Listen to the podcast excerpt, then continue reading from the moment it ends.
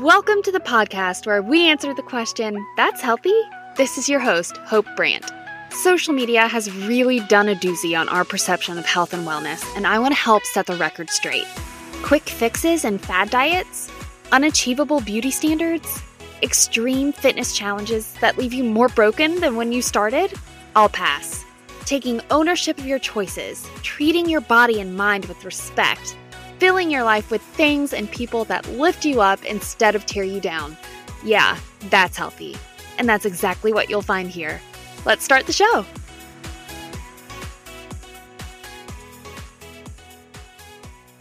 Welcome back to the show. I'm so happy to be here this week.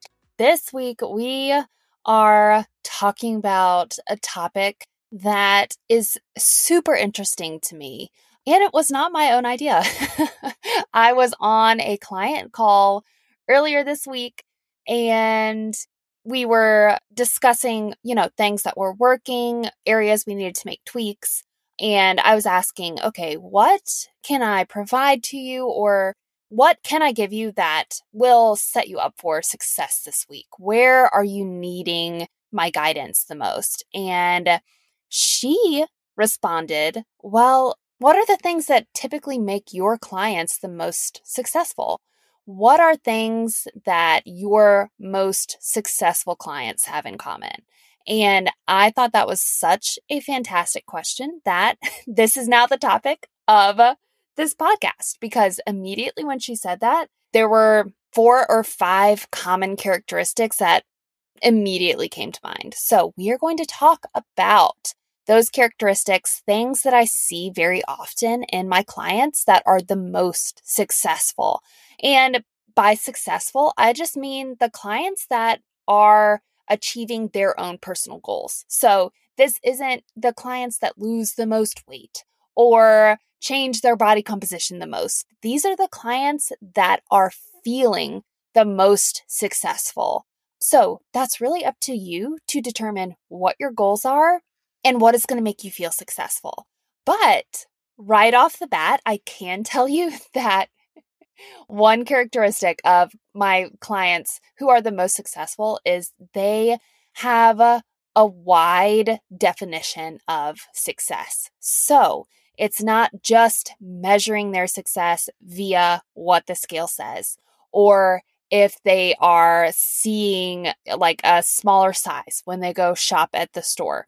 It is much more so about finding non scale and non body composition wins that can help you enjoy the process along the way. So, point one is not only using the scale or how your body looks as a way to measure success. We need many more markers of success than just how your body looks. So, some ways that you can measure success that are not hinging on how your body looks or how much you weigh. Um, you can be looking at your performance in the gym. You can be measuring your actual consistency. And uh, I've had a few clients do this just recently where we're not only keeping track of the actual goals that I have set up for them in their like coaching portal, but we're also keeping track of the number of days per month that they're hitting those goals. So they can actually see okay, what does 80% consistency really look like? And being able to um, mark those days off on the calendar and improvement in consistency is success. And it is in no way hinging around the actual results that you're seeing. It's all about creating that consistent behavior and that consistent action. Those are the things that are actually within your control your behavior and your action. You do not control the timeline of the results that you see. All you can control is taking action that you know will eventually produce those results. So, if you need a little bit more insight about consistency, what that truly means, go to I think it's two episodes back at this point where we talk about, I think the episode is titled What Consistency Actually Means. And we dig a little bit deeper about what consistent action takes and the actual definition. And consistency is persisting despite counter influences, despite discouragement, and despite opposition. So go back and listen to that episode um, so you can really kind of get your mind wrapped around what consistency is. It's not just a buzzword. it's not just something to say, well, you need to be more consistent. That's not helpful. That's like telling someone, um, eat less and move more. Like, okay, great.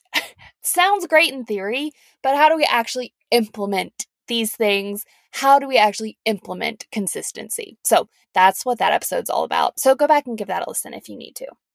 The next thing that all of my most successful clients have had in common is that they have realistic expectations. This is one of the very, very first things that we cover together in my coaching process. This is in the very first lesson of the Hopewell approach, but we talk about setting realistic expectations and specifically around the mindset that you need to have entering into this process of trying to change your behavior. Because again, this isn't necessarily about trying to change your body. We don't necessarily have ultimate control over that. We have control over our behavior. So when we enter into this process of altering our behavior to produce a certain result, we need to have very realistic expectations around how that's going to look and how that's going to feel. And three of my favorite realistic expectations to set right off the get go are that it will take time, it will take effort, and you will make mistakes. These things are God's honest truth. it will take time, it will take effort, and you will make mistakes. So, if we know these things and we are embracing these realistic expectations from the get go, then we're not thrown off when it takes months, it takes years, because we already know it will take time. And asterisk outside of that, it will probably take more time than you think it will. so, knowing we are not looking for quick fixes, we're not even expecting or halfway hoping for quick fixes. We're starting off in the mindset that this will take time and probably more time than you're thinking or you're hoping. But the time will pass regardless. So you can either be closer to your goals or you can have never started and still be, you know, where you were two months ago. So it doesn't matter how much time it takes, right? It doesn't matter. The time is passing anyway. So you can either be working toward your goals or you can be wishing that you were working towards your goals and continuing to feel that regret of your unlived potential.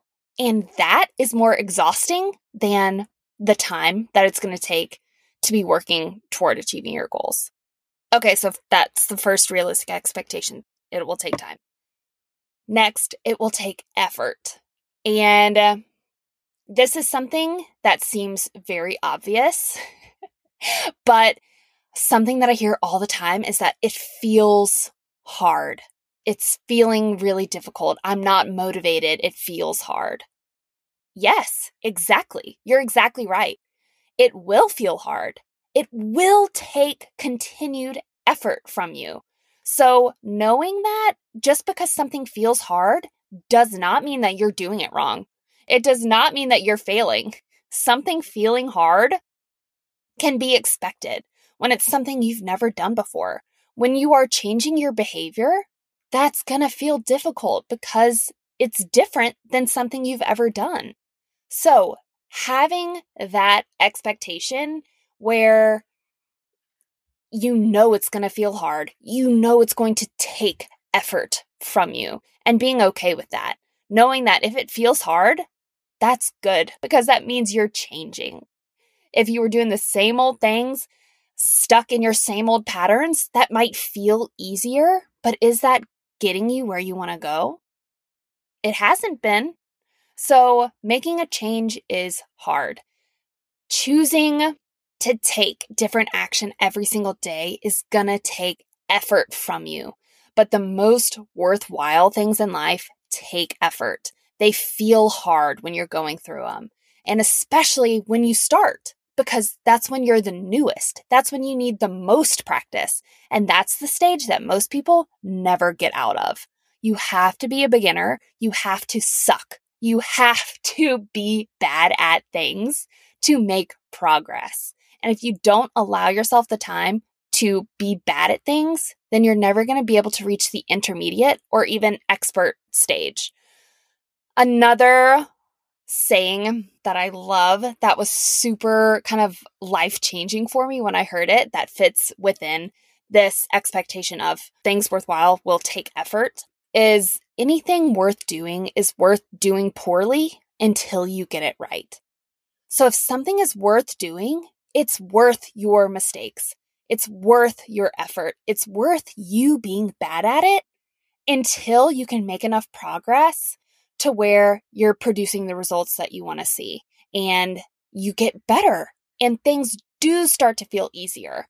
It won't ever be effortless, but it can feel more second nature as long as you give yourself the time and you set that expectation that it will take effort. You're going to have to try and it's going to feel hard. That doesn't mean you're doing something wrong. That means you're in the, the middle of the process, which is where you have to be to produce results. Lastly, we have to set the expectation that we will make mistakes. If we set any other expectation, that is setting an expectation of perfection, which is literally impossible. So we have to acknowledge and expect that we will make mistakes. And this isn't something to excuse bad behavior or let yourself off the hook or wallow in like self indulgence. It's all about, okay, I know I'll make mistakes, but it's looking ahead to how do I recover from that mistake? What do I do next? I'm gonna make mistakes. So, what does my contingency plan look like? Are you gonna give up? You could do that. That's not gonna get you where you wanna go. And it's gonna continue putting you in this cycle of uh, yo yo dieting or feeling like you're broken or feeling disappointed in yourself. That's probably not the direction we want to go. So, what are you going to do when you make a mistake? Because it is going to happen. So, we have to think about what our plan is going to be, what action we're going to take when we do make a mistake. This leads into another very important characteristic that all of my most successful clients have. And this is the characteristic of nutritional resiliency. So, as we are in this expectation of, okay, we will make mistakes in this process, nutritional resiliency comes in to help mitigate the effects of those mistakes because the quicker you can make a U turn, the quicker you're back on route, right? I mean, think about this. If you miss a turn when you're on a road trip, you want to turn around as quickly as possible. You could lose maybe just a couple minutes off your trip, and that is not a big deal at all if you turn around at the very next U turn. However, if you keep going for miles and miles and miles, then it's going to take you even longer to come back and you will have wasted even more time. So, same principle applies. And this is nutritional resiliency. It is shortening the amount of time that it takes you to make the next right choice. Whatever that looks like for you, whenever you make a mistake, we're looking at just shortening the time that it takes to get you back to making aligned choices. If you um, ate half a dozen donuts for breakfast and that was not what you were planning on doing at all, you're feeling very defeated. Okay, that's all right. Let's break the day into quarters. So, first quarter of your day, maybe it didn't go that great. But what are you going to do the second quarter, the third quarter, the fourth quarter? There is plenty of time to still win the game. You can still win the day by making your next choices aligned with your goals. No day is lost. No single choice has the power to make or break you.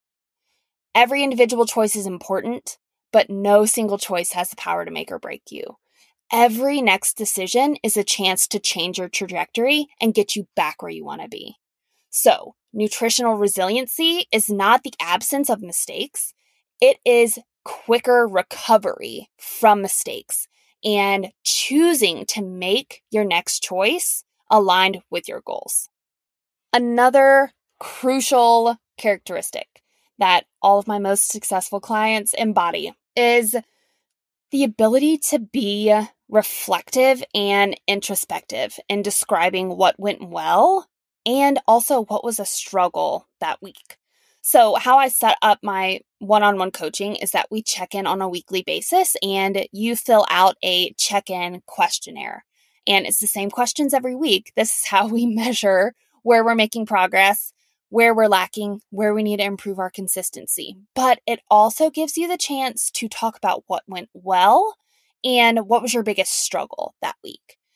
The clients that I see be most successful are not only very consistent and timely with checking in every week, but they're also the ones who are able to be very detailed and honest about what went well and what was a struggle. And many times, this is linked to things that are bigger than nutrition, that are bigger than just what went well. I ate more protein. What didn't go well?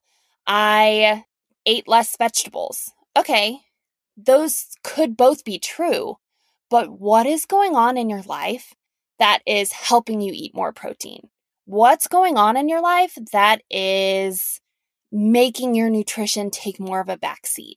And the deeper and more reflective and more detailed that we're able to get in determining okay, what are the outside factors that are influencing what's going on here? What are the internal factors that are influencing what's going on here? Because I have the information at this point. So it's not just the knowledge that determines your decisions your emotional state, your circumstances, the peer pressure, the outside forces that you feel. Those are all things that influence your behavior as well. So, the more detailed and reflective and honest we can be about, okay, what are the things that are influencing my behavior in a positive way? What are the things that are influencing my behavior in a negative way? Or how can I improve my relationship with food and nutrition to help improve my behavior in this. I see a lot of all or nothing mentality that is brought up through these questions of, you know, what didn't go so well this week was I felt off track all weekend and then it was a real struggle to get back to my nutrition on Monday.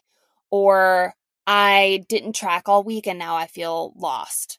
Or what went well was I ate an unexpected meal because we were invited over to my mother in law's house and she made chips and salsa and cheese enchiladas. And I ate that and enjoyed my time with my family. And then I got right back on track my next meal and made a PEC plate. That's the type of resilience that we want to see. And that's the type of reflective honesty that's really important when making these self assessments week to week. I think this helps people be successful as well because it's that added bit of accountability of knowing we're going to turn in those check ins on a weekly basis, knowing that I'm here in your corner, that I'm here to help you and make tweaks in areas where you felt like you were struggling this week. But we're also going to cheer you on and we're going to celebrate the wins that you see every week. A common characteristic that all of my most successful clients have as well is that they are able to find a win for that week. Even if it's not related to, again, the scale, their pant size, the food that was on their plate, even if they had an off week, we're still able to find something positive that we can celebrate and build on. And I think that's crucial. And again, being able to enjoy the process enough to stay consistent, to persist, even when you come up against those weeks that just feel like a shit show from beginning to end. If we can find something that went well, something we can build on, that's going to be a lot more encouraging than just ruminating on all of the struggles. I'm here to help you through those, but I'm also here to make sure that you recognize the ways that you have grown, you have improved, the ways that you do win the week. Another characteristic that I see all of my most successful clients having is their ability to embrace delayed gratification, to put the desire for instant gratification to the side and really focus on their long term goals. And hand in hand with this is that the people I see be most successful have a deeper why than just trying to change their body composition or lose a little bit of weight. So, with being able to embrace delayed gratification, that not only helps you stay focused on day to day and making the best choices that you can in the moment, but it also statistically is shown that people who can choose delayed gratification over instant gratification see more success, not only in a nutrition based goal, but in life in general. It's always going to be what our brain is asking for to um, self indulge in that instant gratification. So, in nutrition, this looks like maybe hyper palatable food. That's a really easy way that instant gratification can show up in our lives hyperpalatable food, typically it's going to be more processed. It's going to have a higher sugar, fat, or salt content that creates that super, super yummy food that is engineered to send a very strong reward signal in our brain. This is a very easy way that you can get that serotonin slash dopamine release when you eat those yummy foods. And it can make you feel good for maybe literally just the time that it is in your mouth and you are tasting it. And then immediately after that, if you're experiencing guilt, regret, disappointment, then that tells me that A, we need to work on your relationship with food, and B, you're not making choices that are aligned with what you know you ultimately need in the long run. So, how can we break this cycle of always indulging in instant gratification activities? And the only way to do that is to become or to value the process more than you're valuing those instant gratification, those moments of instant gratification. Being able to enjoy the process of achieving a long term goal is going to actually build up and release more dopamine than those intermittent or interspersed moments of instant gratification.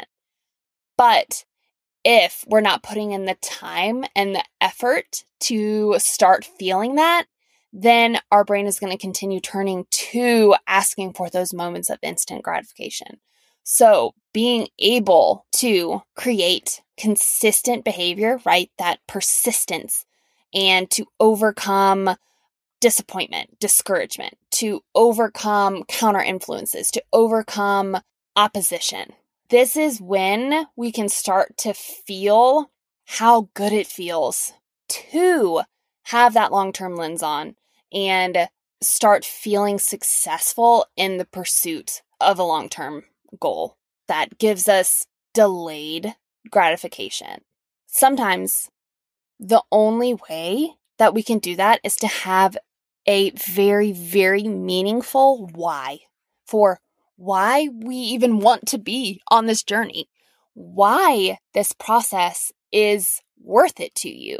Because if you can't come up with a reason why, then you're probably not going to be able to stick with it.